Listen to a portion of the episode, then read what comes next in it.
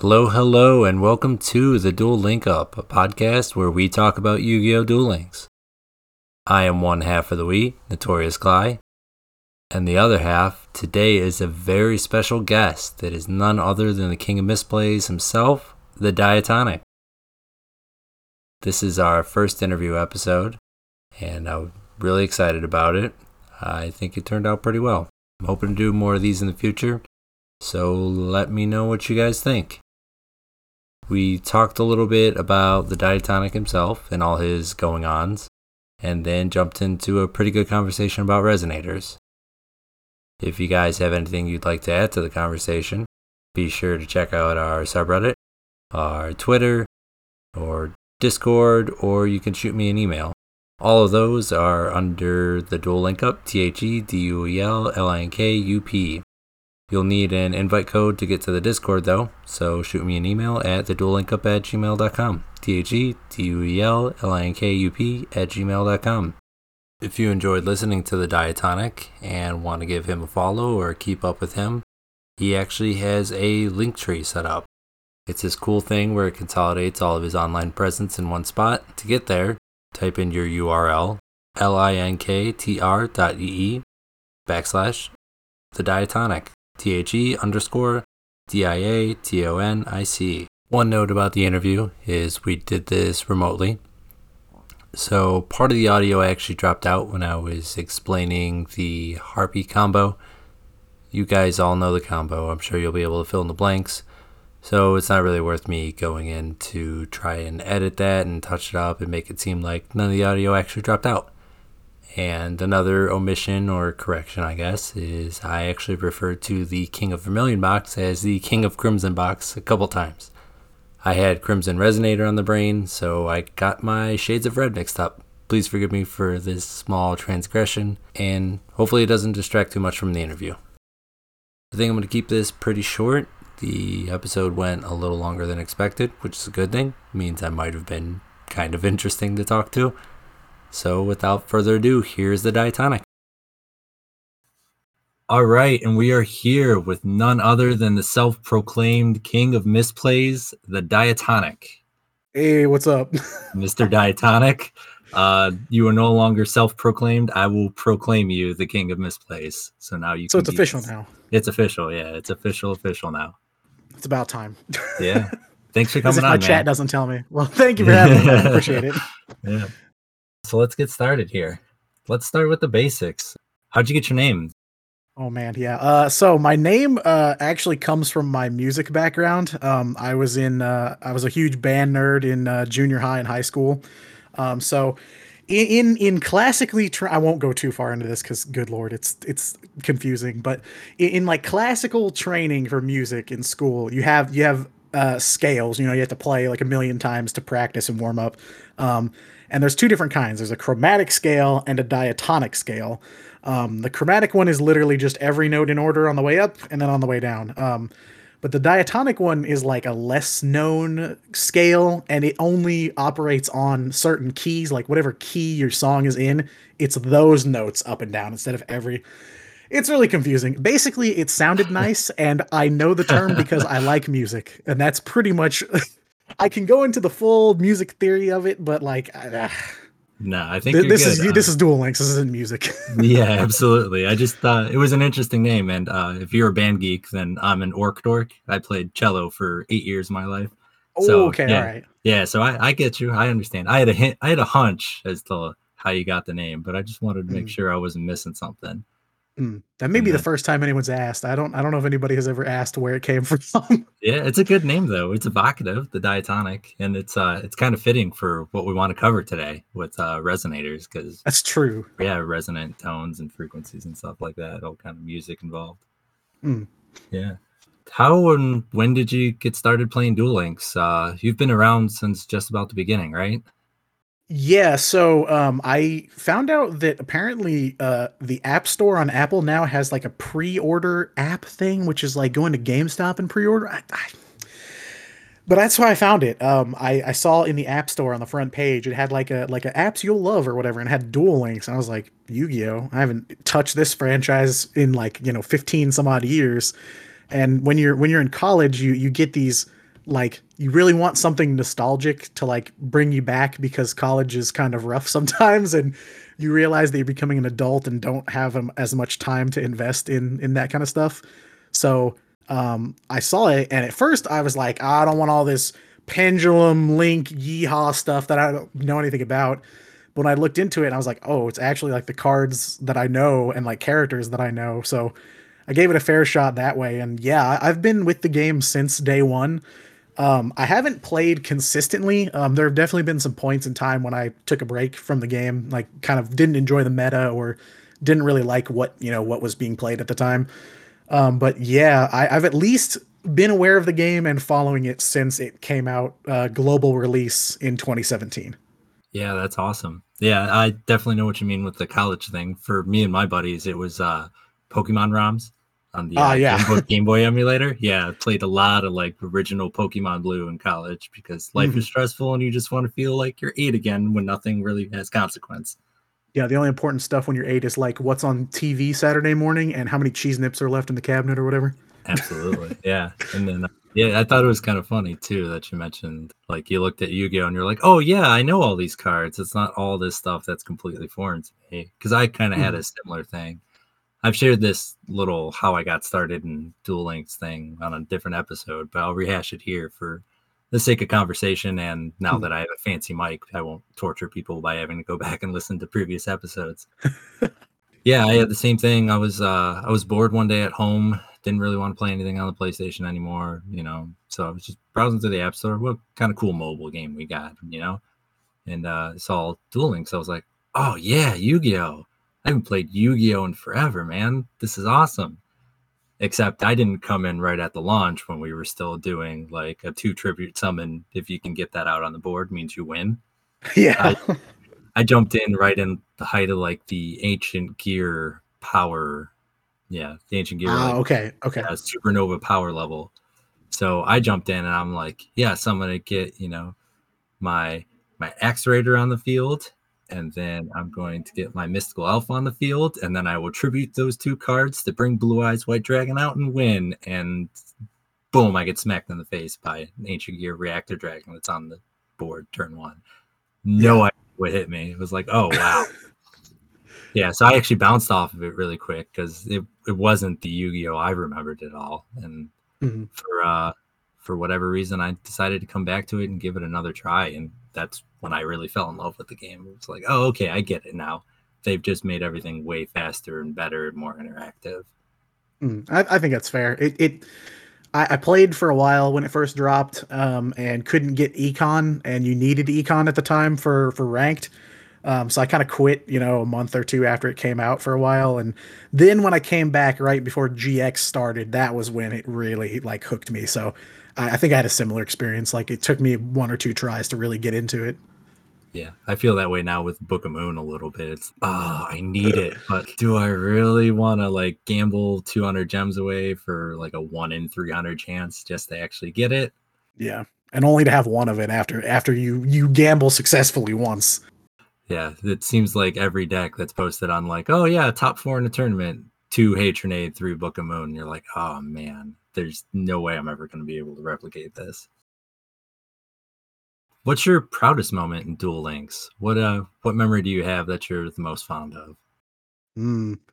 That that's oh man. If you're just speaking strictly within the game, it's hard for me to answer because believe it or not, I am not a super competitive player. I love the competitive community. I'm very active in it, but I am not a competitor. Um, I, I guess for me, because of my you know my experience of not being competitive, uh, to to hit stage two in the in the February KC Cup with photons after it came out, and everybody was kind of like, "Oh, this is just a meme OTK deck," and it kind of dropped off the face of the planet. I was about the only person playing it, at least in the matches I played.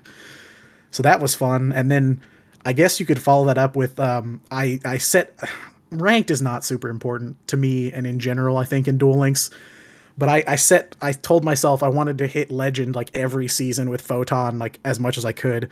So now I'm up to every season since they've released. I've hit legend with only photon. Um, I, have played some things in legend outside of photon, like I played a little bit of shooting star and some resonators and stuff.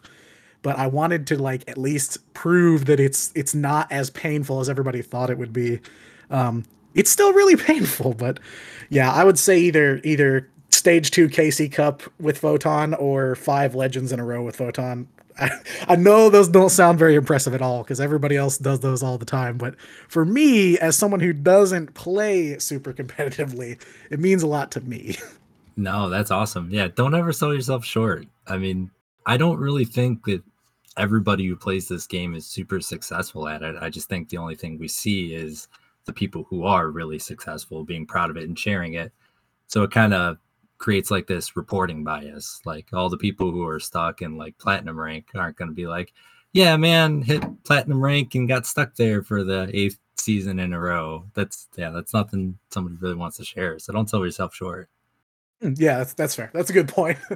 it's just you know you always see every every like fifteen thousand KOG list posted all over the internet everywhere. So I'm like, yeah, photon legend. Like, yeah, woo! I did it. I I used Galaxy Photon Burst correctly. Hooray! it's good enough for me, and that's what matters because I'm the one playing. yeah, I think it's kind of funny. We actually kind of have like the same proudest moment. Mine is also a February KC Cup except mm. mine was like the first one I, I could ever play and i was like two or three weeks into the game at that point. And i was oh, like nice. Yeah so i was struggling in rookie rank and trying to figure out the game again and uh, ended up doing what everybody does. You google best yu-gi-oh! Duel links decks for beginners or whatever and ended up with uh, super heavy samurai Oh yeah, yeah. And then once I kind of learned like the ins and outs of how to build a deck and what you want to look for and like how to look for synergies and then how to actually play a specific archetype or style, that's when everything like really took off and uh, super heavies and then eventually six samurai took me to the second stage of the KC Cup. And after like three weeks of playing the game, I'm like, oh, this is awesome. I'm actually kind of good at it.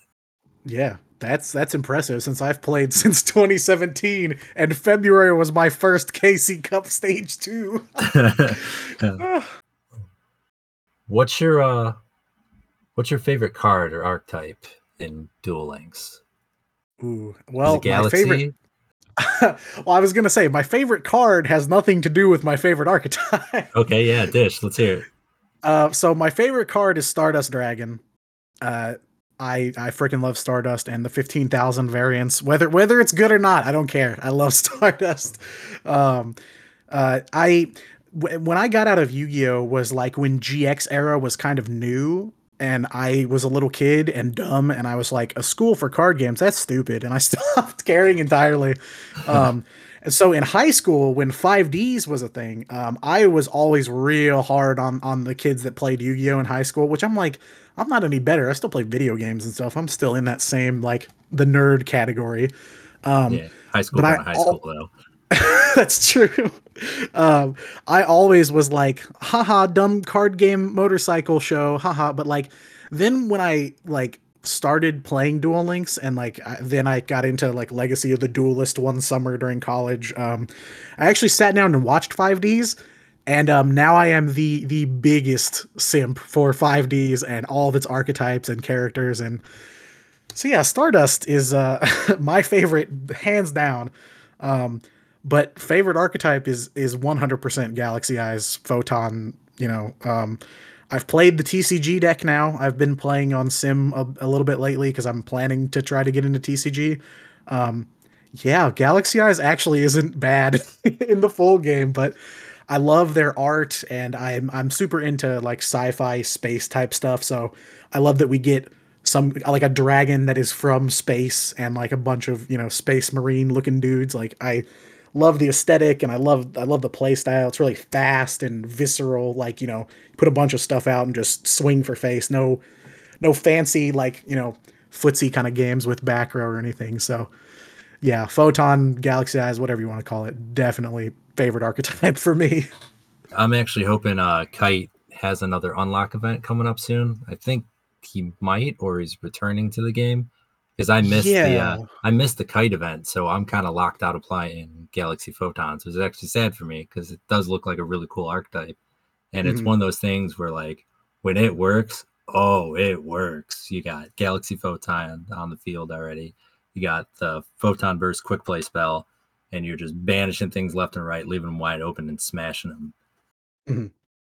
Yeah, I, I I do think the unlock event is coming back because I just saw the cards got leaked, the new ones that they're adding. Um, they're not good, but oh no, the, he is coming back, and I'm pretty sure he'll probably because like you need photon advancer is what you need. Like you have to have advancer to play the deck, and uh, because I get that a lot in my chat, like when I'm streaming and I'm playing photon, people are like I want to play this deck, but I don't have advancer. I'm like that's so sad that like the one time an event card is like absolutely necessary to play a deck and they like just kind of forget about kite for like four months it's been kind of wild Yeah, the thing I never understood is why they don't add those cards to like the UR pool, and not like Dream Ticket at UR pool, like one of the ranked duel U- UR pools or anything like Mhm. that. Give people who are like actively participating in the game and playing it the option to like make up for lost time or missed time.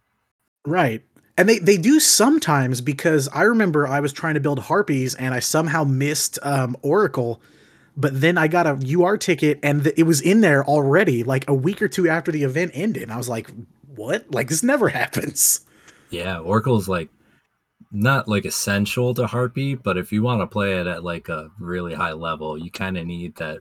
You need the special summon and spell recycle from Oracle. It Mhm. helps the deck out a lot.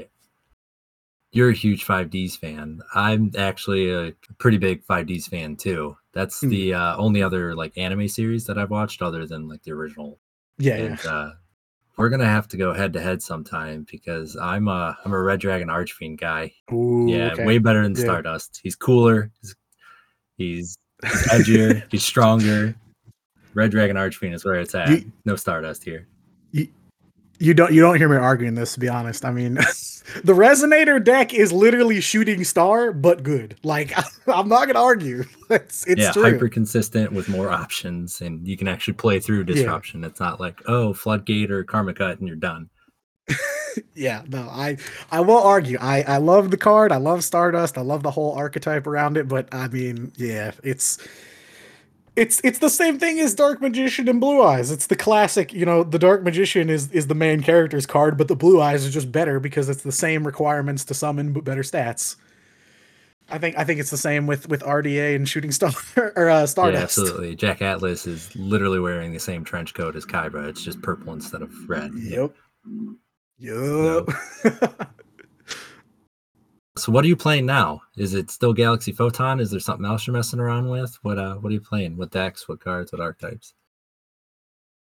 Um, I tend to play a little bit of everything. I like to to see what is available, and like you know, I like to go back to old decks and see how they still stand up. So, um, yeah, I'm still playing Galaxy Eyes. Um, I'm doing ranked as per usual this month, so you know, I'm still playing Photon with that. Um, I started playing Six Sam lately because I noticed I was really close to having all the cards I needed, and then with the the one dollar UR sale, I ended up getting the last of the stuff. So I've been playing Six Sam a little bit, not not too much. Um, what I've been playing lately, and I, I already know that I'm gonna get you know crucified for saying it, but uh, I've been playing a lot of uh, Noble Knights. Actually, oh, okay. That's not Um, as bad as I thought it was gonna be. All right. It depends. I like um you know when when a deck gets hit on a ban list, it typically goes through a period where people will kind of avoid it like the plague because like Blue Eyes is still really really good, but you don't see it nearly as much. Oh yeah, absolutely. Um yeah, so as soon as balance got hit, everyone immediately just dumped Noble Knights. And so I I was messing around. I hang out in really small uh dueling streams on Twitch a lot because you know, there's really cool people that stream and play it live and um, I was playing in a King of the Hill room and I was like, I should try Noble Knights just for fun because everyone always hated this deck so much and I love that kind of aesthetic and like, you know, anything with knights. Um so I was like, I'm gonna give this a try, and like, it's actually still it's pretty good. Like, it's not as dumb consistent as it was with balance, but they still have so many ways of setting themselves up. Like, it's kind of insane that people don't play it more. I know every once in a while it gets like, it might have like a battle phase entry or like maybe a meta weekly or something, but like, it shocks me that people have dropped it so hard because like I, I mean it doesn't do well against stuff that's big now but like it's still a really solid deck. Yeah, that deck always gives me problems. Oh, I yeah. haven't I hated playing against it. I haven't done like the super deep dive on it to figure out where like the one weak link in the chain is that I need to attack. But like that deck is such a pain for me because I feel like every time I do something, oh okay, they're just gonna recycle their spells, bring out another monster. Oh, XYZ summon, and now they're sending stuff to the grave, and I'm open and I lose again. Yeah, they're really, really good at recovery. Like they can get everything back so quick without even without even noticing that they've done it half yeah, the time. Yeah, when I was first playing that deck, it's like, oh, I got to get that equip spell to the grave, and then you send it to the grave, and it just goes right back out on the field, and you're like, well, I, that did absolutely nothing. Great. yeah, yeah. That's something I love doing is like when a deck gets hit and everyone stops playing it, I like to be like, well, why? Like I always enjoy playing those decks to see what the heck everyone dropped it for and I can't figure it out. Like the, they, I, I have seen almost the same level of consistency as there's definitely been bricks, but like even without balance, I've seen almost the same level of consistency as when they were on the tier list getting played all the time. I, I have no idea why everyone dropped it. I'm sure someone will will will explain it to me because I I don't know. It's weird, Yeah. but yeah, it's been really fun to yeah, play. that's a that's a future episode that I want to do. Is kind of the topic being how the meta list or tier list shapes the way everybody plays. Because you hit on it earlier, hmm. like Blue Eyes got hit and it's off the tier list now, but that deck is still really good and really strong, and it's a little slower now, and it has a little less options. But that deck, once it starts rolling, it's like a semi truck. It you're not going to stop it. You're just going to get hit Mhm. by it when you said you were going to make people mad at you, I thought you were going to say like you were playing a lot of harpies because that seems to be the deck that everybody loves to hate now. Ah, yeah, it that's what took Blue Eyes' place as the uh, the deck up on the cross. I, I I've tried harpies and I cannot vibe with them. I don't know why. Like I respect the people that play them, but for some reason they just don't mesh well with me. I don't really enjoy. It. And when it comes to when it comes to me picking what kind of deck I want to play, if I enjoy piloting it is a huge part of it. Like the power level is important, but not nearly as much as if it's like I don't enjoy playing it. I don't care how good it is. I'm not going to play it. Seems like that's something pretty common with harpies where people tend to bounce off of it. I actually had the same thing happen to me. When we signed the harpies box released, I went all in on it. I was like, oh yeah, this is my chance to like jump onto a tiered deck. So went in, went through the box three times, got everything I needed, had Oracle. I didn't miss the event, and had the deck. Played it, and I was like, "Oh, this is awful. Like, this is like really bad. I'm not enjoying it. I'm losing. Am I just bad? Then don't know how to play this deck, or is this deck just bad itself and everybody's overhyping it?" Mm. So I bounced off of it, and then eventually I came back to it with the uh, KCGT going on. I figured, all right, let's let's try it. Let's give it another go, and I actually made duel level max with it. Uh, Oh, it was an easy run. Yeah, it was an easy run for me. Typically, to get to like duel level max, I'm like a 80 to 100 win kind of guy. So I'm just grinding, grinding it out, match, match, Yeah. match, match. I made uh, level 25 in like 40 something matches this time around. That's pretty solid. Like, Yeah, I don't know what happened, but I hit the ground running with it and it's been great ever since. I think the thing that really hangs people up on the deck or turns them off from it is there's not a lot of monster combos that are actually viable with the deck. mm, You really only have one that that's effective unilaterally. It's the one you want to get into into any situation, and that's Channeler discard to summon Perfumer, activate Perfumer's effect, get a Feather Rest into the hand, synchro.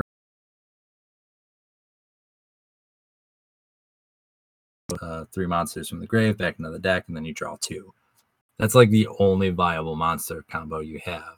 So the deck is really shaped based around the spells and traps that you include in it. So it's trying to tinker with those spells and traps to get it to fit the way you like to play. mm. And it's a lot of like mind game, like very kind of control or like grindy type thing. And I'm more of the like fast paced kind of. I like something that's like keeps my attention and, and has a lot of plays and looks flashy. It may not end in the best play, but looks looks fancy. Um, So I, I I totally understand the kind of player that wants to play it. It's just uh, it's not me.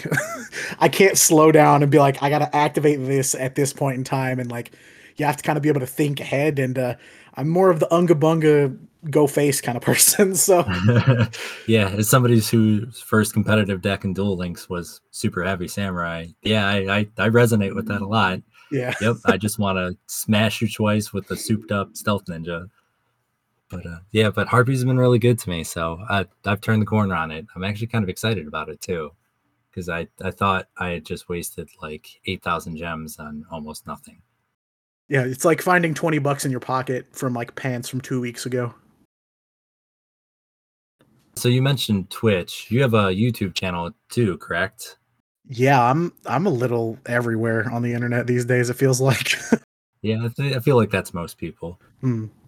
My first introduction to you was actually through your YouTube channel. You do a history of Duel Links uh, series.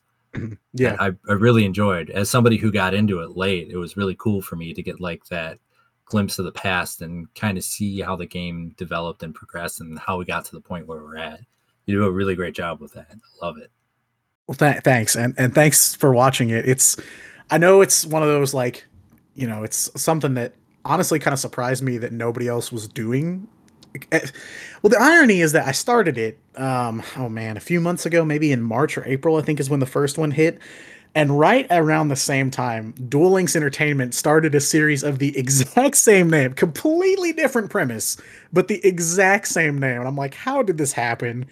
Um, because theirs is more like it feels more like a like a progression style thing because they play the decks. They don't really do much of of the history behind the sets or like reviewing the cards. They just play the old decks against each other to see, you know, which ones are better or to show people what the game looked like then. Um, okay.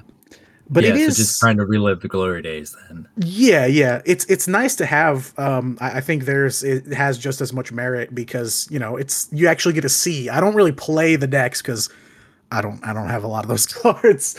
Um, but it, it's They're nice to get to actually want to dig for. No, heck no. I don't want to dig into Ultimate Rising. there's like one card out of it that's viable. Well, okay, maybe two. Sphere Kuriboh and uh, Fusion Gate.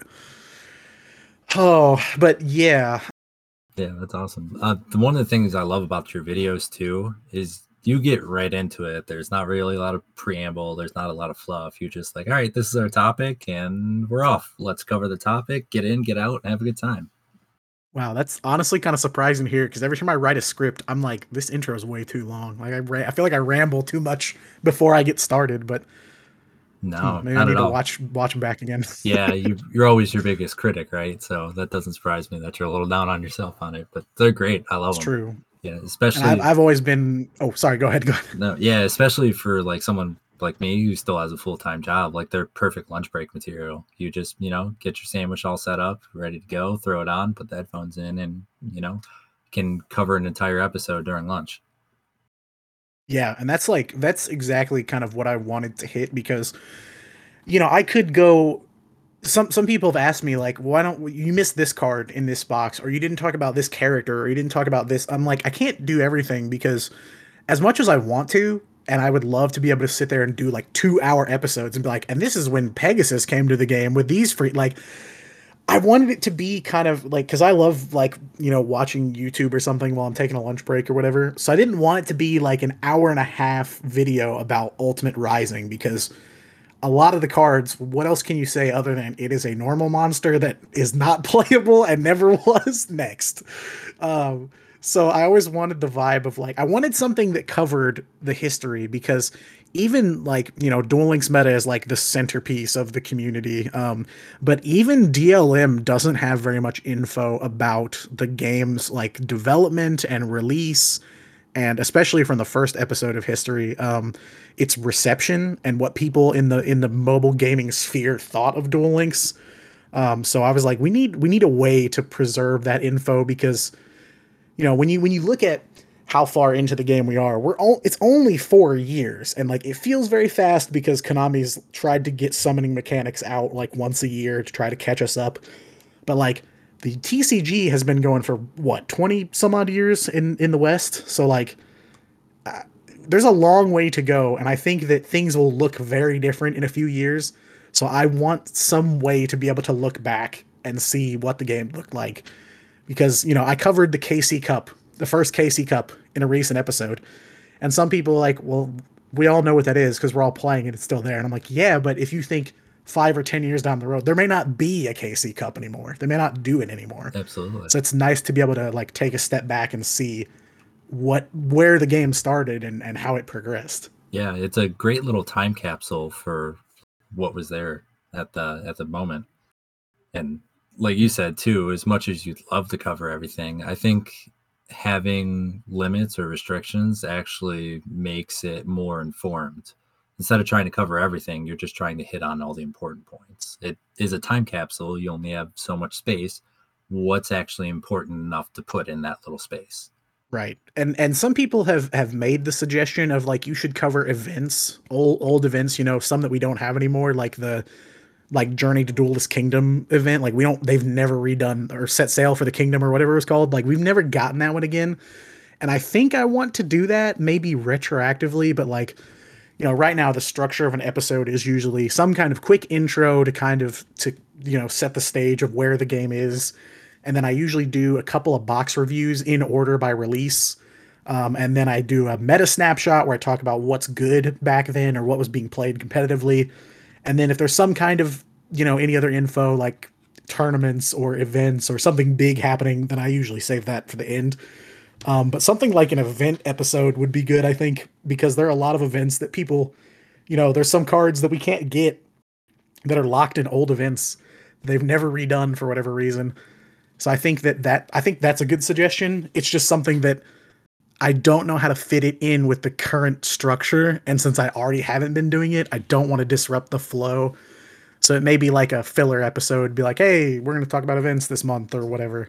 Yeah, I think that'd be a good episode. Uh, if you ever get around to it, I'd definitely watch it because the one you brought up, Journey to Duelist Kingdom, never heard of it, no idea that it even existed up until this moment. Yeah, it's like the Duelist Chronicles, like the one for Zexal that we just got, but it was all dual like Duelist Kingdom themed. Okay, so harkening back to like the first season of Yu-Gi-Oh. Mm-hmm. Yeah, it was all the way back in the in the very start of the game because like multiply a spell card for Kari- like Kuriboh support is only in that event. They've never re-released that card. Yeah, Silent Paladin's another one that kind of grinds my gears Yes. because I'm a I'm a silent swordsman. I guess simp would be a good word. I love the archetype. the the dude's just cool and his effects are awesome.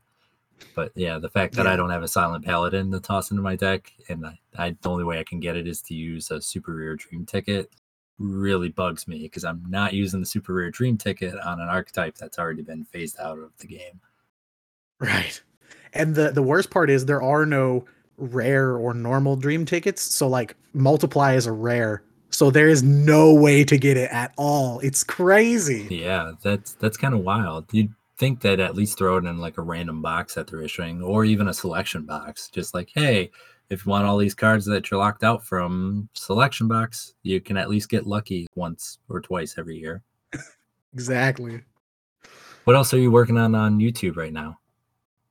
Um, well, um, I'm actually in the process of moving across the globe. Um, so all of my content is kind of paused at the moment. I'm doing some planning for the future and some some prototyping on things, but um the uh the next episode of of history is going to be about the um the world championship qualifiers for 2017 and how Konami split the worlds into TCG and Duel Links um because I want to do a longer episode on the first worlds because there's a lot of info about it. And like Konami did like a whole documentary type thing for Worlds 2017 and like they interviewed players and like there's actual footage of matches. So my plan for the future at least right now is for a big episode on the World Championships for history hopefully that can come out in maybe all, I'm hoping for the next episode in July. I do it once a month, but June I'm I'm there's too much happening. So it's not there's not going to be one. Um, so July hopefully uh worlds qualifiers episode and then after that do something big for the actual worlds. Um let's see what else. Um, I I haven't done another one yet. I need to about uh, missing links. It's kind of like Archetype Archive uh, from Rank Ten. If you've ever watched Rada's stuff, um, never heard of. But it's okay. Yeah, it's basically just like talking about all the cards in an archetype, talk about the theme of it, what they're supposed to do, and then reviewing the cards. Um, so I do the same thing, but I also introduce cards that are in TCG or OCG um, that we don't have in Duel Links and discuss whether or not those cards could viably come, whether they'd just break the game if they showed up, um, and what the archetype would look like if they did. So I did one on Dark Magician because um, when I did it, that was when everyone was playing uh, Star Seraph, Dark Magician. So I talked about stuff like Magician Souls from the TCG and like, can we get this card or this card or whatever. Um, I want to do more of those because I love videos that, that cover archetypes. I, I think those are really cool. So I want to do more on that because I got a lot of requests about which archetype to do next. Um, and then yeah, so the the channel's still really small. It's only a couple hundred subs. So part of and I don't understand YouTube analytics too much. Shout out to my boy Jeff for helping me with YouTube analytics because I know nothing about it.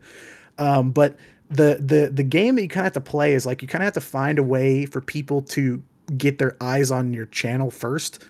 So I've been playing the game of waiting for news to drop and then doing my honest best to make a video that is a little higher quality than people normally try to do for breaking news to try to get the algorithm to like, you know, show people my stuff. um, and then with with history and missing links and and the deck profile stuff that I do, hopefully people will watch my other stuff and be like, "Oh, I kind of like this."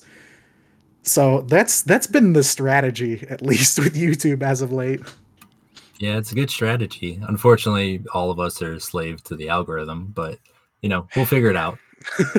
and uh, let's uh, let's try to get some eyes on your channel. Why don't you uh, shout out your channel or anything else you want right now? So if people like your content or like your voice, they can hear more of it.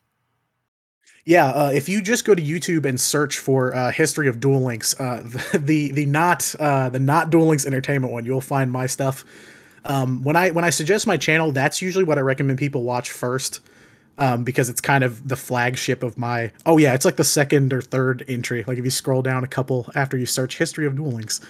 Um, yeah, I always recommend people start there because that's kind of where my channel started and and kind of the main what it revolves around.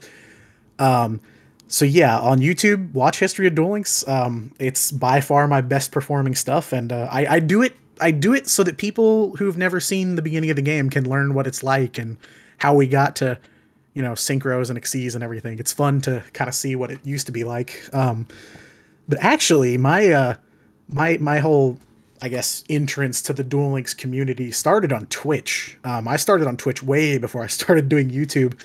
Um, so on Twitch, it's uh, twitch.tv uh, slash the underscore diatonic.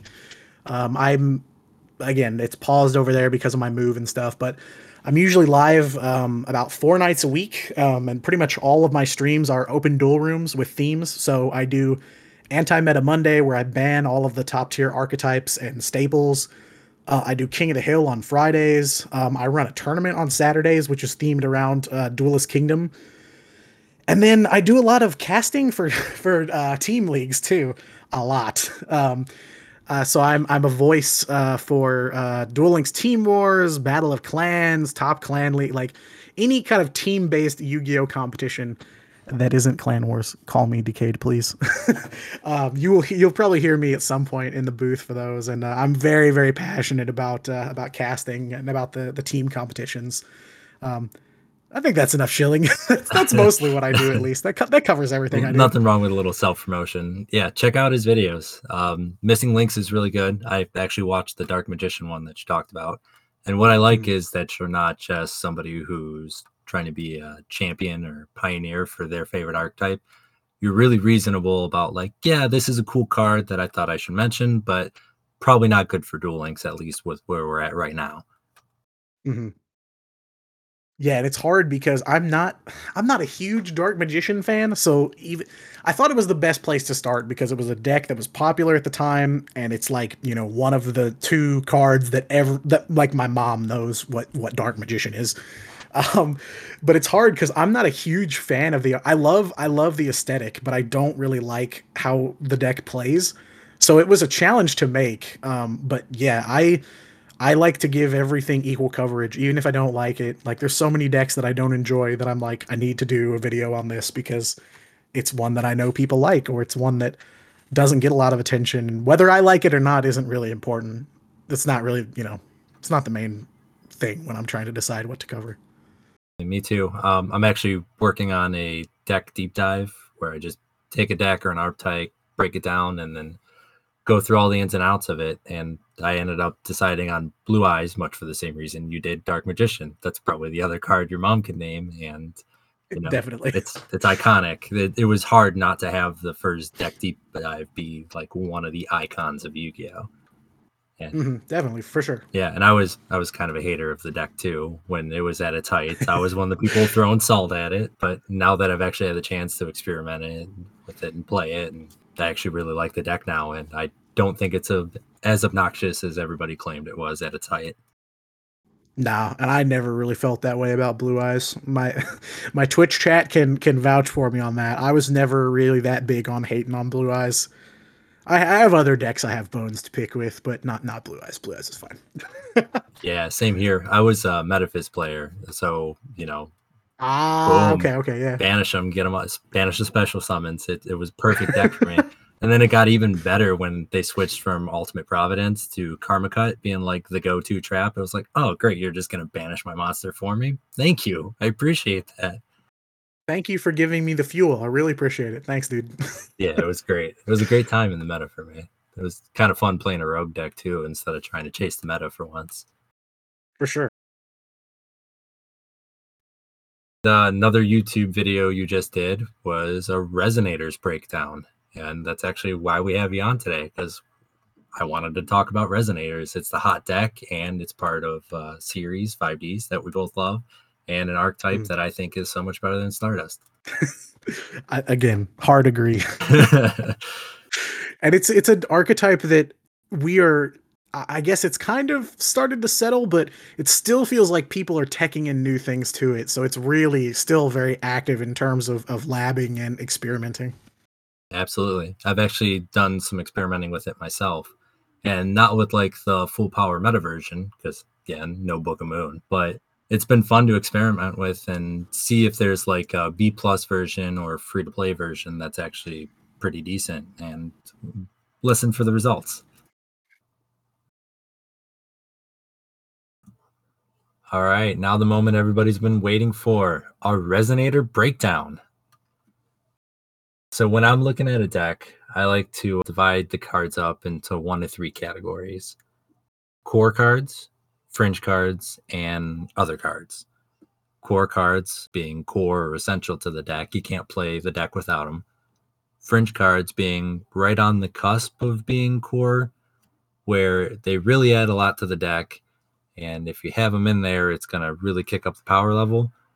But you either can't fit all those cards in there because of limited lists or just deck space, or you can play a reasonably functioning deck without it. Mm-hmm. And then other cards are exactly that. They're just other options that might fill a niche role or might fill a role that the meta is demanding, but you don't need them to have this deck be like legend worthy or sometimes even king of games worthy. So those are basically just your random tech options. That being said, what do you think the core cards of the Resonator archetype or Resonator deck are? Hmm. I think I think the core of the deck comes from a couple different places. There's a mix of stuff that that dropped when when 5D's era hit, and then there's some newer stuff because like you know Crimson Resonator is is 100% a card you need to play the deck. It is like the end all be all first card you play pretty much every duel. Um, and it's brand new, like in the set where all of the new Resonator stuff came from. Um, and like Resonator Call, the spell card, it's just tuning basically, but for resonators instead, and you don't have to mill one. um, let's see. Then some like older stuff, uh, like Red Resonator is is one you pretty much got to play Crimson and Red Resonator um, to to fulfill the the requirement for the skill to be able to use uh, Demon's Resonance. Um, and like along those same lines, uh, Wandering King Wildwind is really important to the deck, and he just got put in as a um, a new card in the regular trader inventory, like right before the deck came out. So there's like no reason not to have him. Yeah, savvy move um, on their part. They know what they were releasing, and they're like, "Here's the perfect mm-hmm. card for it." Yeah, they knew everyone was gonna was gonna need it because I didn't have three. I think I had like one.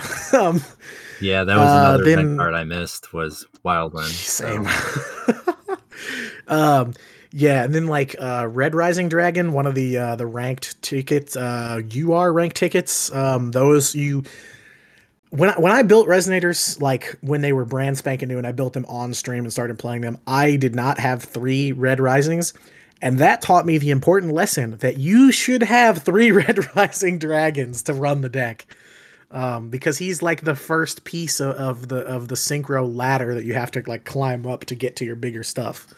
Um, so he is he's super important. Um, I I I want to say that that Dark-End Dragon is is core. I don't know. Like he's really really good in the deck, but I guess if you don't have it, it's not the end of the world. Um, he's so good because you can just remove a monster from your opponent's board. You can get rid of it, like put it in the grave, but it doesn't destroy it.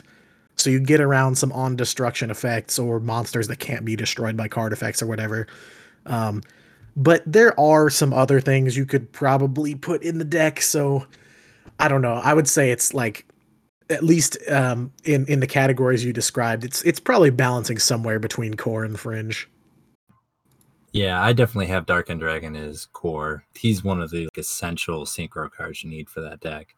If you want to go the Infernity route or the Red Nova route, that's fine. But like Dark End just adds so much, it's hard to really mm-hmm. imagine King of Games worthy deck not having him in there.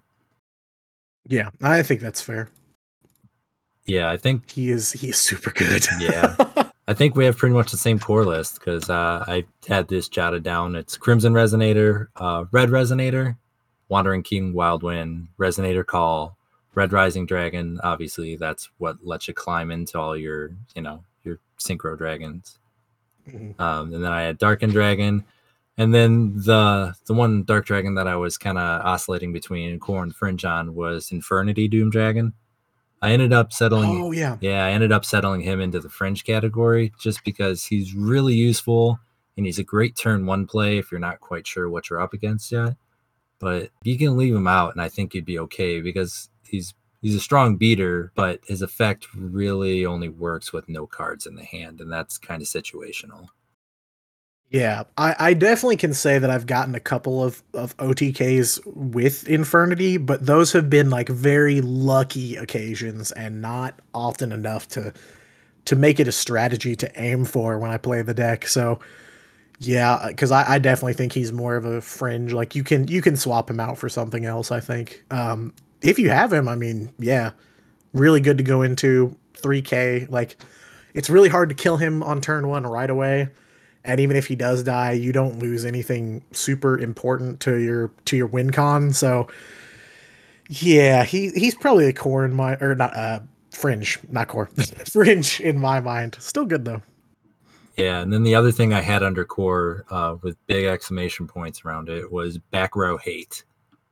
Like this deck mm. absolutely hates playing in the back row, which is why you need cards that are going to get rid of it for you because a well-timed karma cut can really mess your day up. Yes, yeah, and I think that if if you're gonna if we need back row hate as a core, I I would I would fight to the end of time for Trunade. yeah, Trunade is essential for any deck that doesn't like back row. It's just the catch-all for it. Yeah, it, it solves all of your, especially if you're going second and you're up against Harpies and they've got three back row. It's like, do you have Trunade? If yes, then there's a duel. If not, then there is not a duel. The duel is over. Yeah, basically. absolutely. You're done. Hmm. All right. What about? I, I've go ahead. Oh, sorry, sorry. Yeah, uh, Fringe, right? Um, hmm. Well, yeah. I. St- mm, either Dark End is is like one of my lower core or like one of the highest Fringe cards in terms of like how important I think they are. Um, I I definitely put Infernity Doom Dragon under Fringe too. Um, let's see what else. Um, Doom Caliber Knight. Um, man, I don't know. I, I I I have some notes that I took, and I put him under Fringe, but like now that I've played the deck a lot in like KCGT and stuff, I don't know. He almost does feel more important than Fringe to me. Like the only thing that holds him back, in my opinion, is that you do not get to choose because he, he has an effect where uh, whenever a monster effect is activated, you can tribute him and negate and destroy that monster.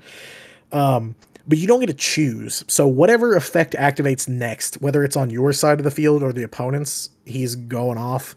And I think that's the only thing that has kind of kept him as like a he's really good and if you have him there's no reason not to use him, but like you can survive without him, I I think. Yeah. Um, friendly fire is always a negative. Mm-hmm, for sure. Um, I think solemn scolding uh, is the same. Um, I know people are really, really hype about it um, because it has a ridiculous life point cost for Duel Links, but it's so easy because this deck has so much life gain in it. Um, but I also am kind of like, you know, I've I've seen some builds lately that are kind of dropping solemn and just going with more traditional back row stuff in instead. Um, but solemn is nice because it can negate pretty much anything like summons and monster effects and stuff. Um, oh no, I can't remember the name of it. There's a there's a um, a, uh, a counter trap.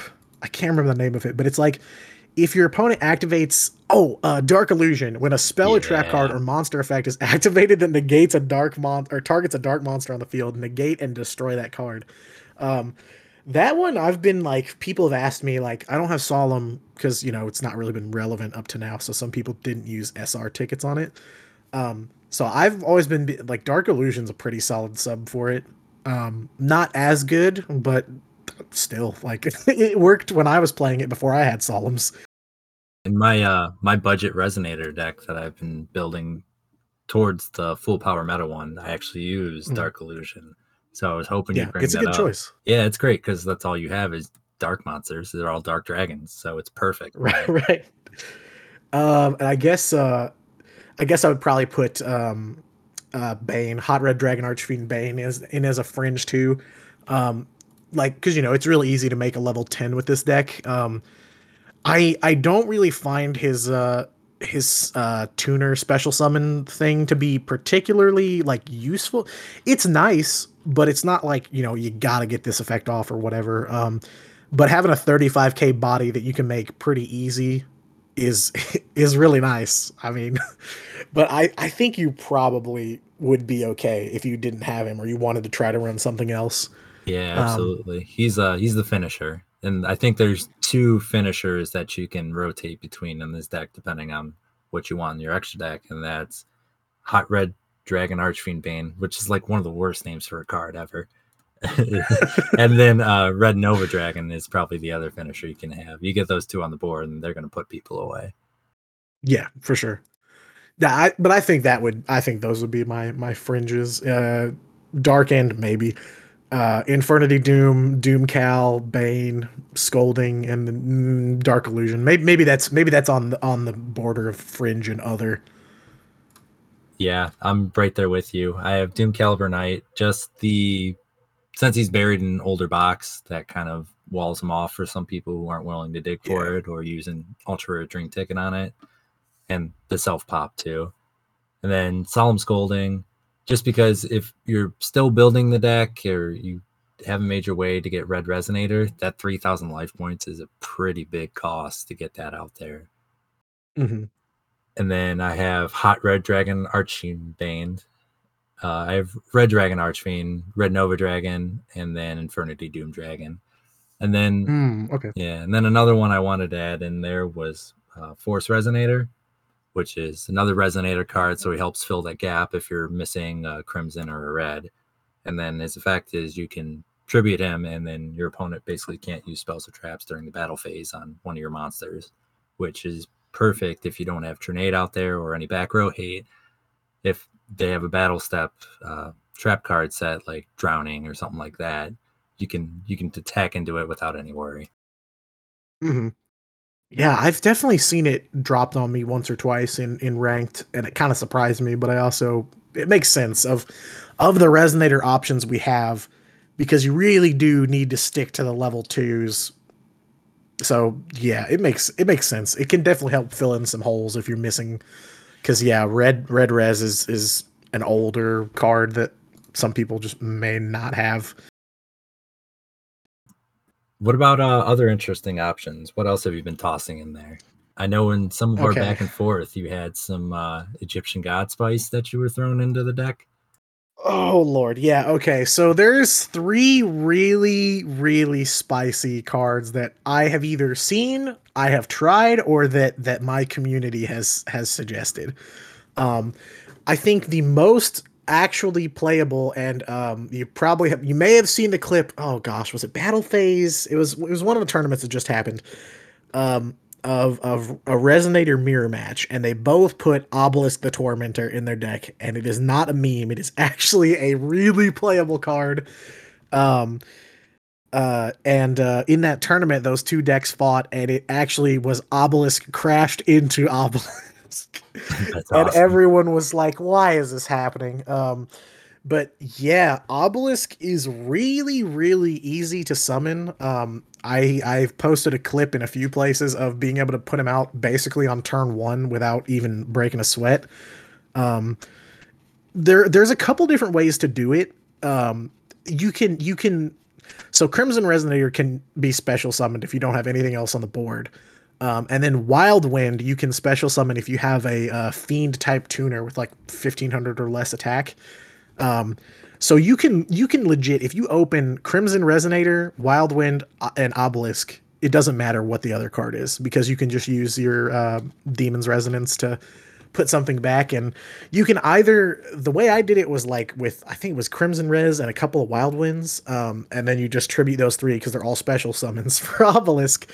Um, or you could do uh, you could synchro to Red Rising Dragon, which would let you special summon Crimson Res from your from your grave, and then uh, get another tuner and sack those three for him.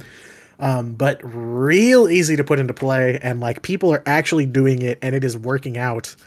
Um, because he can't be targeted by by uh, monster effects or spells and traps. So like actually a pretty decent effect. The problem is just you know three tributes, but when you have so much special summoning, it's not so hard to do. Um, so yeah, obelisk is is the first kind of spicy. Um, the other two aren't as as crazy. I think um, winged dragon of Ra is another option. Another God Um, card. All right, let's hear this.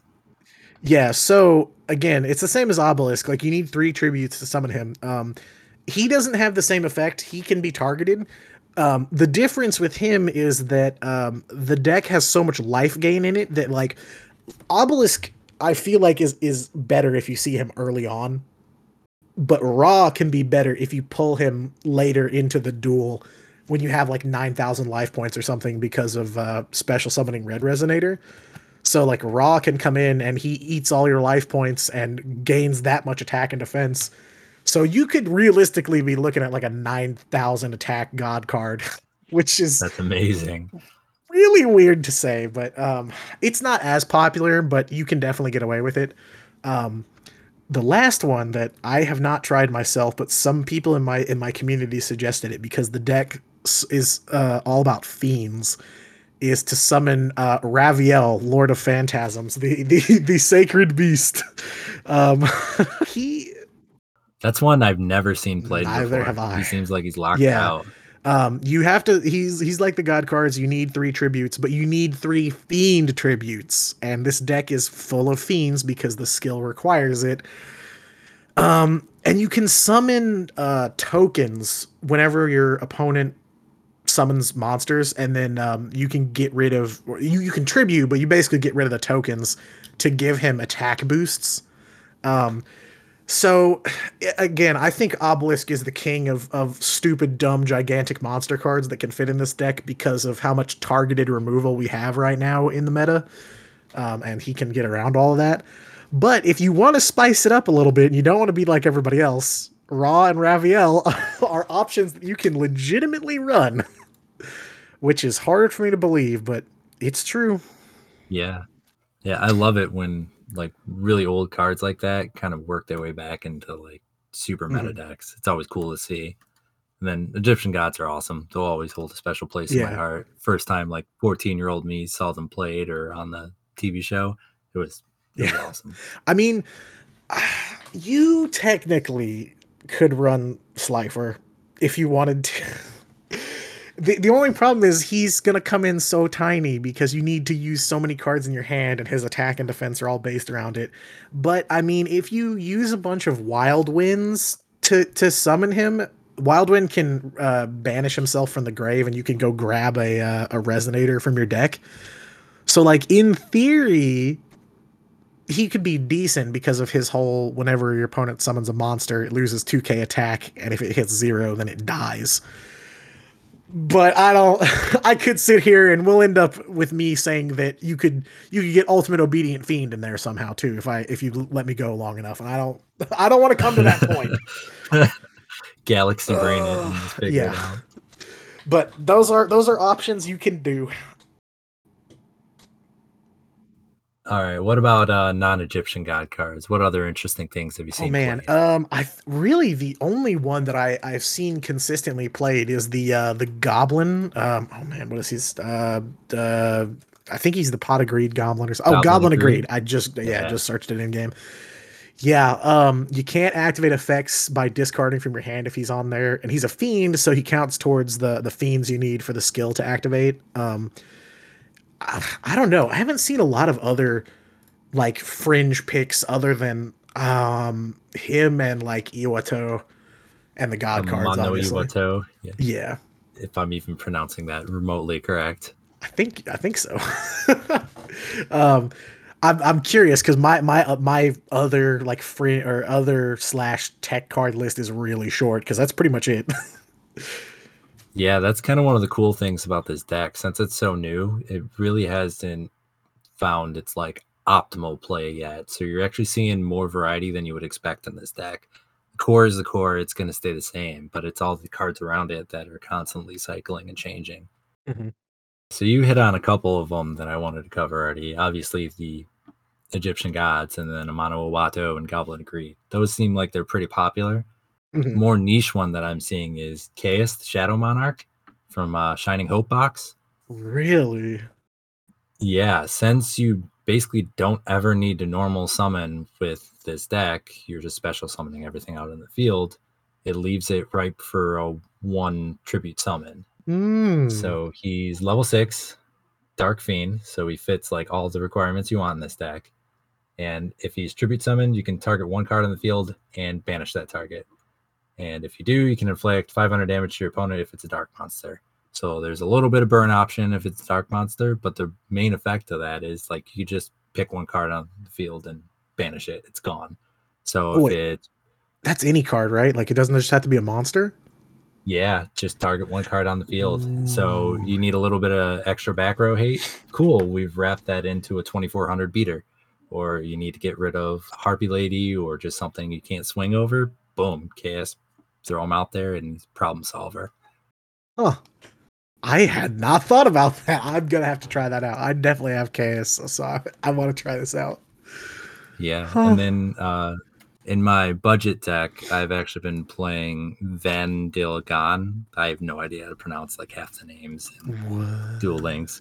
It's the uh, Yugi DSOD level up card you get. Val Dagon, the Dra- Dragon Lord.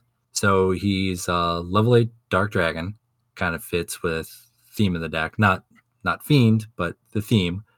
And if you negate the activation of an opponent's spell or trap or an opponent's monster with a counter trap card, you can special summon him from the hand, and then he's got effects based on what kind of card you negated. So if you're using that with a Dark Illusion counter trap card, you can use the Dark Illusion to protect one of your dark monsters, whether it be one of your Dark Dragons or a Resonator. And then you get to have this extra monster out on the field with 2800 attack and some effects based on what you uh, what you negated. Yeah, that that honestly doesn't seem bad if you're talking trying to fill space for cards you don't have. Like that's that's not a bad option. Yeah, and he works with a counter trap too. So if you're running Dark Illusion and Solemn Scolding, you just have more options to get him out on the field. So he's a great Yeah. one. He's a great one-off to throw in there because he kind of fits what you want to do with the deck already. Yeah. Wow. I honestly I didn't even know this card existed.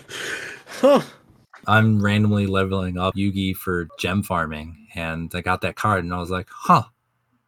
I wonder if this will work. And I ended up playing with it a little bit, and it catches people off guard because they're not expecting something like that to hit the board. They're just expecting Dragon Synchros, and that's pretty much it.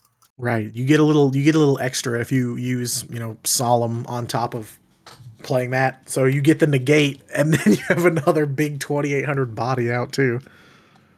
And then I think I'm going to touch on its effects just for anybody who's listening and doesn't have the card or doesn't want to look it up. So if you end up negating a spell card, you can inflict 1500 damage to your opponent. Trap card, you can target one card your opponent controls and destroy it. And if it's a monster, you can target one monster in your graveyard and special summon it. So his effects are wild if you can get him out there. Wait, wait, wait. Is that 1500 like after the Duel Links like have all burn damage? thing? Yeah, Like absolutely. he actually deals? What? Yeah, that's a huge burn. Obviously, it's very, very situational to get him out because you have to have a counter trap ready. Then you got to use it correctly.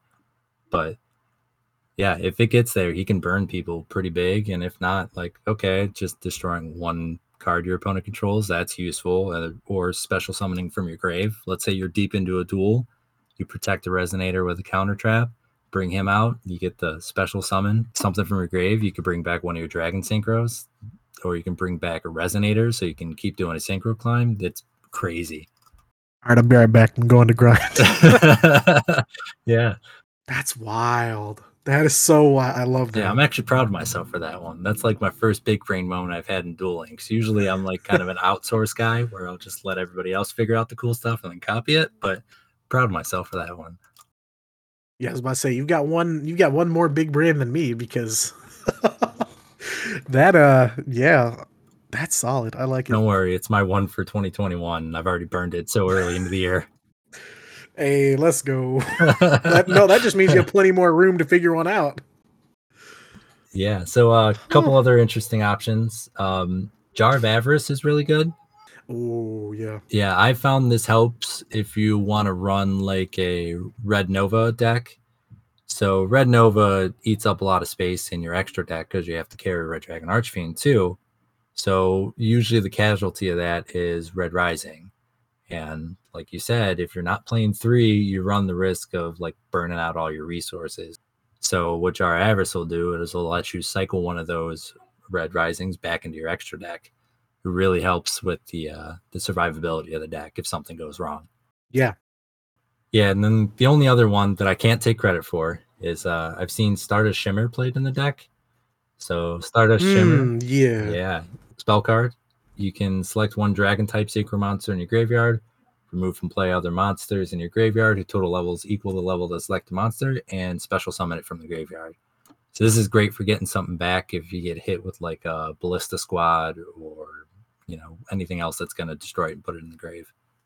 Yeah, or if you run out of uh Red Rising fuel, you can always get another one back or something. Yeah, absolutely. Especially because if you have a wild wind and a resonator in the grave already, okay, your levels equal six. Just send those guys away and bring out Red Rising again. Yeah, I think I actually did see somebody playing that when I was playing through KCGT. Like, I didn't think about it, and I was like, oh, yeah, I guess it makes sense. Like, even even resonators can get a little help from Stardust too. Let's go. I, we take those. Yeah, we'll take it. And then I think we'd be remiss to not at least mention Resonant Destruction, which was another card that came out in the King of Crimson box. Oh wait, what? I don't even know about this. Oh yeah, so it's a it's a rare continuous spell card, and each time a Resonator monster is sent to the graveyard as a synchro material, you can target one card your opponent controls, destroy that target, and then destroy this card during your second end phase after activation. So the only downside to this card being that you have to have those resonators sent to the grave for a synchro, meaning you're already putting them out there and leaving them vulnerable. I think that's interesting since it's a it's a continuous spell. Like if you if you set up like normal, you could always just dump it and then go into regular plays. Like sent as a single material. Yeah, you could just drop it and then immediately get a destruction out of it if you wanted to. Huh. Yeah, like I said, the only issue is you got to leave your monster cards out there and, and, vulnerable to any back row. But if your opponent isn't playing any back row and they're just walling up with defense monsters, cool. Throw one or two of them out there, and you can every time you synchro summon, you can just boom, pop a card, pop a card, pop a card, and it really opens things up. Yeah, that's that's that's not a bad option. Dang. There's some there's some really interesting stuff with this deck. Like sometimes I feel like you know, Harpies got solved real quick. Like they have a couple different ways to play them. You know, there's like a thick version, like a bigger deck, and then there's like the 20 card. But like this, there seems to be like some decent ways to to play. It's not just play it this way or that way. There's like lots of different cards you can kind of sprinkle in for some extra spice if you want. That's what I love about this deck and new decks in general is like the figuring out process is always super fun because it's really experimental and it allows you to kind of like imprint your own personality onto the deck. Mm-hmm. You can get really creative.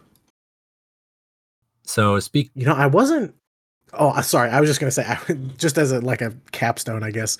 I wasn't sure how I felt about other tech cards for it, but yeah, there's there's really some solid stuff here. Like, you know, obviously if you if you're looking to play in tournaments, you're looking to win an MCS or something, like you gotta you gotta play what everybody else is playing. But like if you're just laddering, like you can have some fun with it and do some do some spicy stuff. So I uh there's I got a couple things I'm gonna have to try soon, I think. Me too. I can't wait to actually build the full strength version of this deck because right now I'm just messing mm. around with whatever cards I have. And then I think that's a good point to transition. So you mentioned playing tournament and competitive. In all those deck lists that you see posted, you see two Trunade and three Book of Moon. Those cards always really worry me when you see them in a deck because you don't really know how much they're being propped up by those very powerful cards. How strong or viable do you think a Resonator deck is without those two cards? Can you play it without Trunade? Can you play it without Book of Moon? Um, well, I can speak a little bit from experience because my luck in opening with Trunade or Book is really terrible. Um, I I do I, hear the sentiment a lot that a lot of the the top tier decks are just cores propped up by expensive back row or expensive staples, and I I feel that with a lot of decks. But I I don't know. I feel like Resonator is different in that regard. Like um Trunade definitely helps and Book definitely helps. It deals with a lot of problem cards and makes it so that you don't have to spend resources trying to solve problems on the board you can just dump one card and be done with it. Like, you know, flip a flip a um, cyber slash down or, or flip a flip a bouncer down or something with book or you know get rid of triple back row with Trunade. But like I think that resonators have enough that they it, it they definitely take a hit if you don't have that stuff but they have so much potential to play through disruption and to play through control that like I've won plenty of games without a single book or Trunade because they either are just so huge and hard to stop and pop off so fast, or you know, they just keep going no matter what you do to them. It feels like you can't keep them down for very long. Because like, I know a lot of people want to to take stuff out of the equation with like a book but if you can get to dark end, that is just as good, if not better, than trying to flip something down. Like it, it feels like it's just either you you're gonna spend your resources and your time trying to fix stuff with making your board and like trying to get your monsters to live or trying to bring them back after they get killed by back row, or you're running Trunade and Book and you can shut those problems down immediately. So I think they're still pretty viable, at least without some of that back row stuff. But man, they're so strong and they're so rare, and everybody wants them for a reason. What uh, what budget alternatives do you think there are for Book of Moon? Man, budget alternatives for Book because my my the first alternative I always think of for for Book is Canadia, but I know that one's not as um as as friendly. I mean, there's what you can get one from a bundle in the shop, right? But I mean, if you don't have book, I guess Canadia is technically easier to get since you have access to it at all times instead of book, which is locked in our uh, in the selection boxes.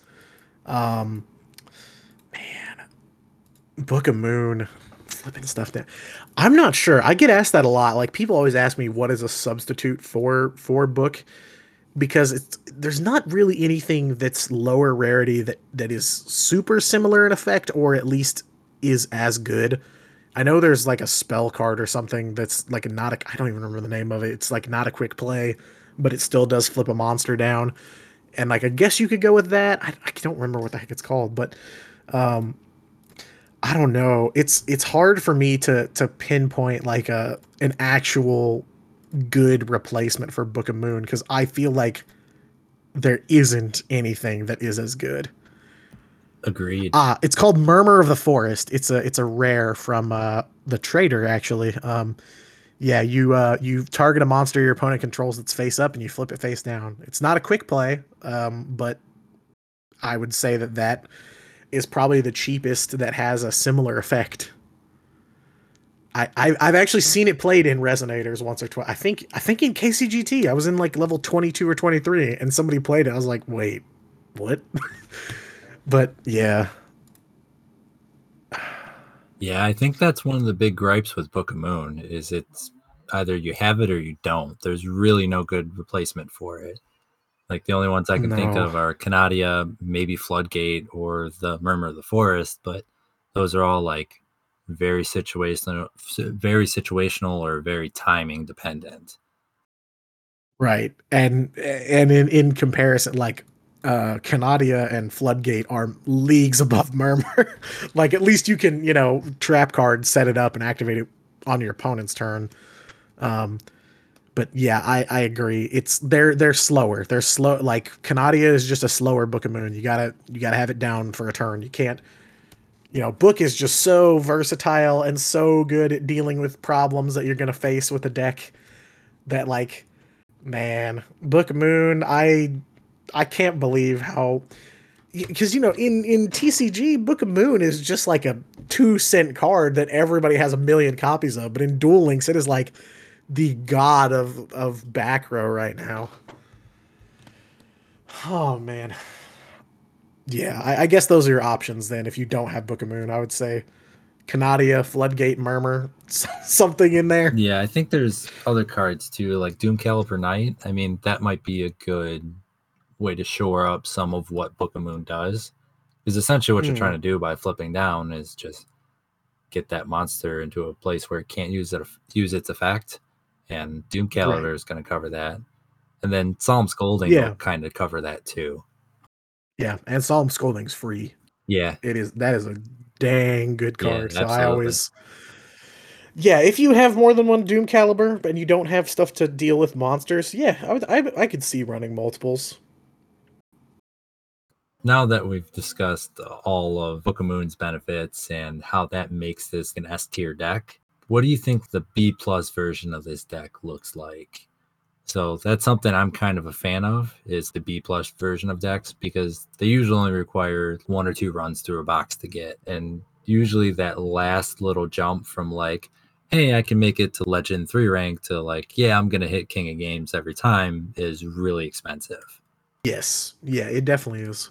I feel like the core for the deck, even in a even in a lower power version, um, is probably still about the same, if only because of the requirements of the skill. Like you still probably do need a couple of crimson and red res. Maybe resonator call isn't as important since demon's resonance can kind of do what you. Hmm man, that's that's hard. It's hard because because I'm dumb and gave Konami all my money. like I have access to all this stuff, so I don't. It's an interesting challenge. I I, I saw you you wanted to talk about it, so I've been trying to put myself in in those shoes. Um, because I said I, in my notes I said that resonator call is not a must have, and I know that sounds really weird, but like if you're if if you have to get rid of anything, if you have to, because Wild Wind you can get from the trader, so there's you, are gonna have three, even as a free player. It's not hard to get to get three. Um, Crimson Res, if you're gonna go through the box once, let's just say you clean out the box once, two Crimson Res, and then sure two two Resonator calls. Well, we can go with that. Um, but that's like you know I see the core as outside of that like mostly the same. You know maybe maybe we can opt for the um I've already forgotten the name for some reason. The other, uh, the the one you mentioned, the other resonator, the the spell and trap one. Force resonator. Uh, force, yeah, force would be a good option, since you're probably going to end up with like 57 of them anyway by that point. Um, just enough to to to fill for the skill because we can pretend like you don't have uh, Doom Caliber since he's an ultra from an old set. Um, but a lot of the free cards like Wild Wind and, and Solemn, I would say you probably will still see, if not more copies. Well, Wild Wind, you're already probably three, but like maybe three Scolding because it's free and it's good and easy to use. Um, I feel like you still need Red Resonator because of the life gain. Like even if you don't run Solemn Scolding, that life gain is. I normally say that it's Yu-Gi-Oh! The only life point that matters is the last one, but like when you're talking about 4000 versus 4000 and I've seen 10k plus on some resonator boards like that does make a difference and and puts a a stop to a lot of OTK decks. Um I think you can get away with no Infernity Doom Dragon. Um you know Red Rising is a free card so you definitely need him Dark End is another like super rare in an old box. That's the problem with this deck is there are enough free cards to entice you to build this thing. But then you realize that some of the really good ones are really random old set cards. Um, but I, I, think that a B plus version of the deck relies a lot on some of the uh, some of the other cards that that you and I like put together and mentioned, like you know like you said, Force Resonator. Um, probably Goblin will help a little bit more in this build. I think. Um, maybe a god. I I feel like if you don't have the full power build already, maybe messing with gods is not so important. Um, but I would say maybe other than having three copies of everything in the core, it probably looks mostly the same. Um, you're probably going to be missing stuff like maybe Doom Caliber, um, uh, maybe a dark end. It would suck to not have two, but I understand. Um, Infernity Doom is free. You get him with um with uh Callan, so might as well put him in there. Um, I guess my question in the situation is, what the heck do you fill in the holes after that? like, what do you what do you put in the extra deck that's free and and viable? Yeah, uh, the only thing I can really think of is like you'd have to take it into a Jack Atlas cosplay situation where you're just running all the Red Dragon Archfiends. Mm-hmm. I, I, I was gonna say I think the best you can do for yourself in in that situation is to is to run it like like an anime deck. And like that's how I played it in the beginning. Like I played it with Red Nova when I started playing it before I built the full power one. So that that and it's still good that way. Like it's still very very good that way. Um so I I would say that's that would be my kind of life preserver. If you don't, if you're missing stuff and you want to play it, try to build it like cosplay anime style and and run RDA and uh, the Red Nova and stuff like that. Yeah, I think there you'll gain a little bit more in attack power, just raw strength, but where you really lose out is the effects. And those effects of the Dark Dragon monsters in the extra deck are always so useful. Yeah. And I think that that difference is what sets the the line between being able to hit King of Games and being able to top a tournament. Like the raw like attack points can get you to King of Games fairly fairly straightforward, but the effects and and the game that happens in in the minds of the two players, that's what can get you tournament wins. So, yeah, I don't I wouldn't see Red Nova winning tournaments anytime soon, but like if you're just trying to play ranked and just want to get some wins online, oh yeah, the cosplay like that that kind of you know lower power deck will work just fine. Yeah, absolutely. That's kind of the one I've been playing because I don't have the two red resonators yet, or three red resonators, depending on what you like. And mm-hmm. so I've been really relying on Crimson Resonator, Force Resonator, and then basically just the Jack Atlas cosplay in the extra deck. And it's it's done pretty good. The toying around I've done with it was mostly at duel level max, just jumping back into the KCGT for the mm-hmm. four daily rewards or whatever.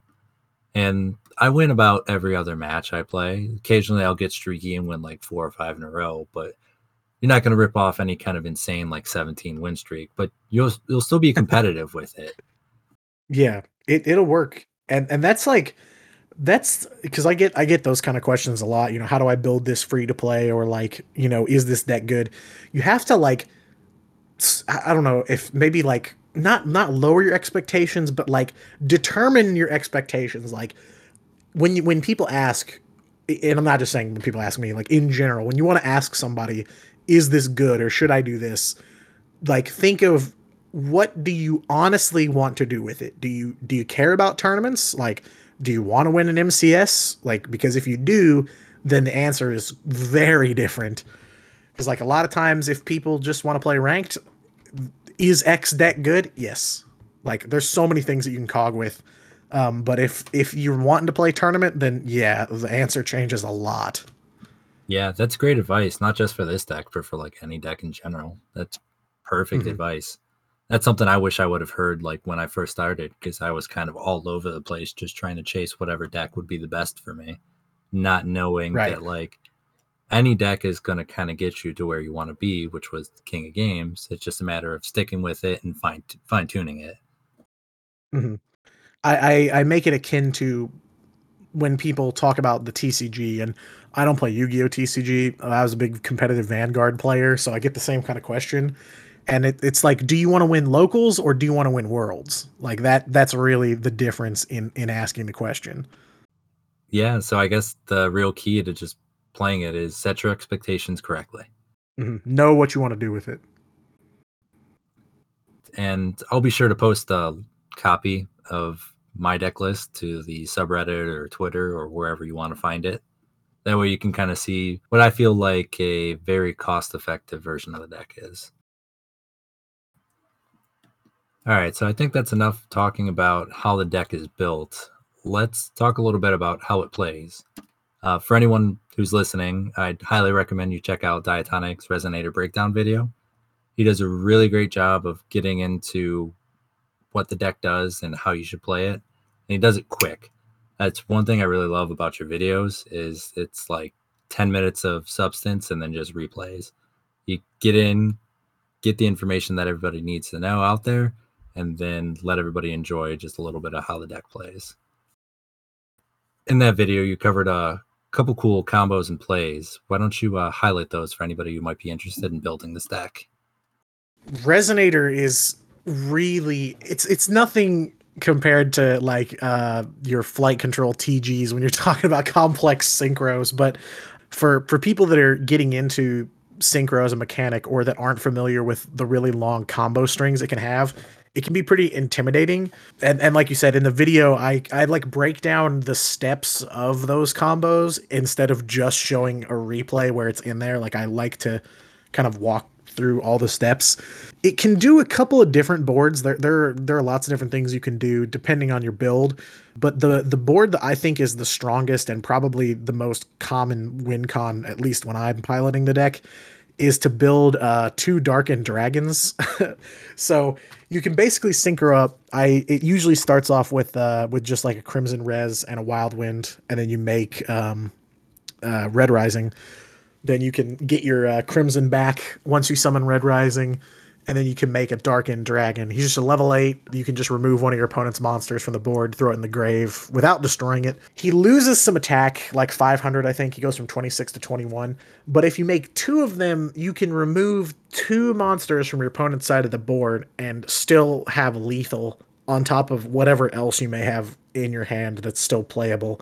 So you basically just go through those steps twice because the deck has so much special summoning and you'll still have a normal summon left over that it's not hard to make that board. It's once you see how to do it and once you pull it off once or twice, it, it's really like second nature. I, I do it without even thinking about it now. But when I was making the video, I had to actively walk myself through it and tell myself each step. But yeah, generally trying to get two Dark End Dragons on your board is one of the best ways to to lock in the win. But there's all kinds of combos. Like you can you can since you can make two level eights, you can make Dark End Dragon and um, uh, infernity, or if you're playing RDA, you can make Dark End and RDA. There's there's a lot of combinations that the deck can do. You can kind of mix and match what monsters you want to play because you can generally end up with two really big synchro monsters on your board at least. It's all just it's all about making sure you know what to special summon and when to special summon it and what can be special summoned because you can run into a situation sometimes where like if you're playing Doom Caliber, for example, he can't be special summoned. So if you're like, okay, I have a normal summon left, I'm normal summon Red Resonator, then I'm gonna special summon Doom Cat. You can't do it. Like I've made that mistake. I don't know how many times, but yeah, it's it's all about kind of assessing what you're up against and and going from there. Sometimes uh, Dark End plus Infernity Doom is the best way to go, but I, yeah, I would say Dark End. Darkened is like the most deadly board in the deck. Yeah, there's a whole combo section that I made of how to do each board and what it in what it gives you, but man, double Dark End is is usually what I go for when I'm trying to win. Yeah, I actually stole that double dark end play from you when I was messing around with my deck. I was fortunate enough to get a couple dark ends when I was digging for Swallow's Nest for the Harpies deck that I've been playing. So that play is super fun to pull off and it opens everything up and it's kind of a guaranteed game, especially if they're you're not attacking in the back row. Yeah, and I I didn't even invent the play either. I stole it too. So it's the it's the average internet train of stealing from each other. Um, I I love that board so much because you know we we really don't have a ton of you know outside of something like Water Xyz using uh, Atlantean heavy infantry to like remove. Mo- we don't have like a lot of monster effects that are good that remove cards, and it's nice because Resonator does not like harpies very much. I've noticed. Uh, I've had a lot of trouble with them, and I probably just suck at fighting harpies. but being able to remove Cyber Slash without having to use a spell or trap to do it, and to set her off is amazing. It's really nice. Um, it makes it a lot more difficult for your opponent to try to play around. So that's that's why I love that board so much. It is it is nasty, disgusting. Yeah, absolutely. And if anybody out there is a visual kind of like me, um, check out the video. He does a great job of breaking it down step by step, and you can actually see the play as it's happening. What's the name of that video so everybody can go search it when they're done with this? Uh, if you just type in, I think you just need to type uh, KOG-worthy Resonator Deck Guide, or probably just KOG-worthy Resonator. We'll probably get you there too. Perfect. Nice and simple. The way it should be. Oh yeah, KOG-worthy Resonator. It's the first result on YouTube. There you go. Yeah, you conquered the algorithm. Way to go. Let's go. it's probably the one and only time it'll happen. All right. I think that's about it. I don't really have much more to add to the Resonator conversation. How about you? It's it's more like putting a bookmark in it than closing the book on it. Like there's there's still gonna be more stuff discovered with the deck. I, I know it. Like the God card thing was a pretty early on discovery, but I'm sure there's some combos and some things that we just haven't seen yet. And once KCGT is over, we may see some more experimentation. So I would say keep an eye on it because stuff's going to change for sure in the next few weeks. I can't wait to see where this deck goes. Huge Jack Atlas fan, love the Red Dragon Archfiend, So by proxy, I love the Resonators. So I'm excited to see what this deck can do. I've uh, I'm Konami's favorite consumer because I buy into the marketing. So anything that's 5D slapped on it, I, I'm I'm here for it. All right, uh, thanks for coming on, man. Everybody, go check out his stuff. Follow him on Twitch, YouTube. Anything else you want to plug while you're here?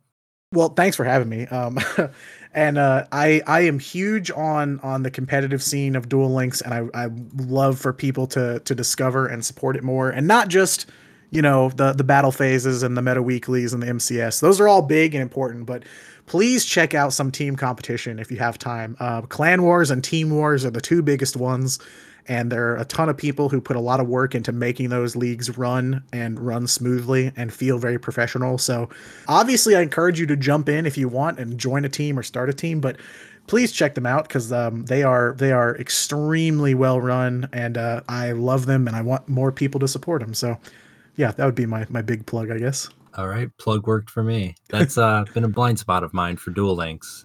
A lot of people don't know about it. Yeah, it's I I, I was a huge uh, I was competitive in uh, in Cardfight Vanguard for a long time, and my my love was team tournaments. So anytime I can go out and support team competition in TCGs, I'm there. As a big basketball football guy, I mean, it's kind of mm-hmm. nice to see something similar to that in another game that I love in Duel Links. Well, thanks for your mm-hmm. time. Yeah. I won't hold you any longer. That's it, everybody. Be safe, have fun.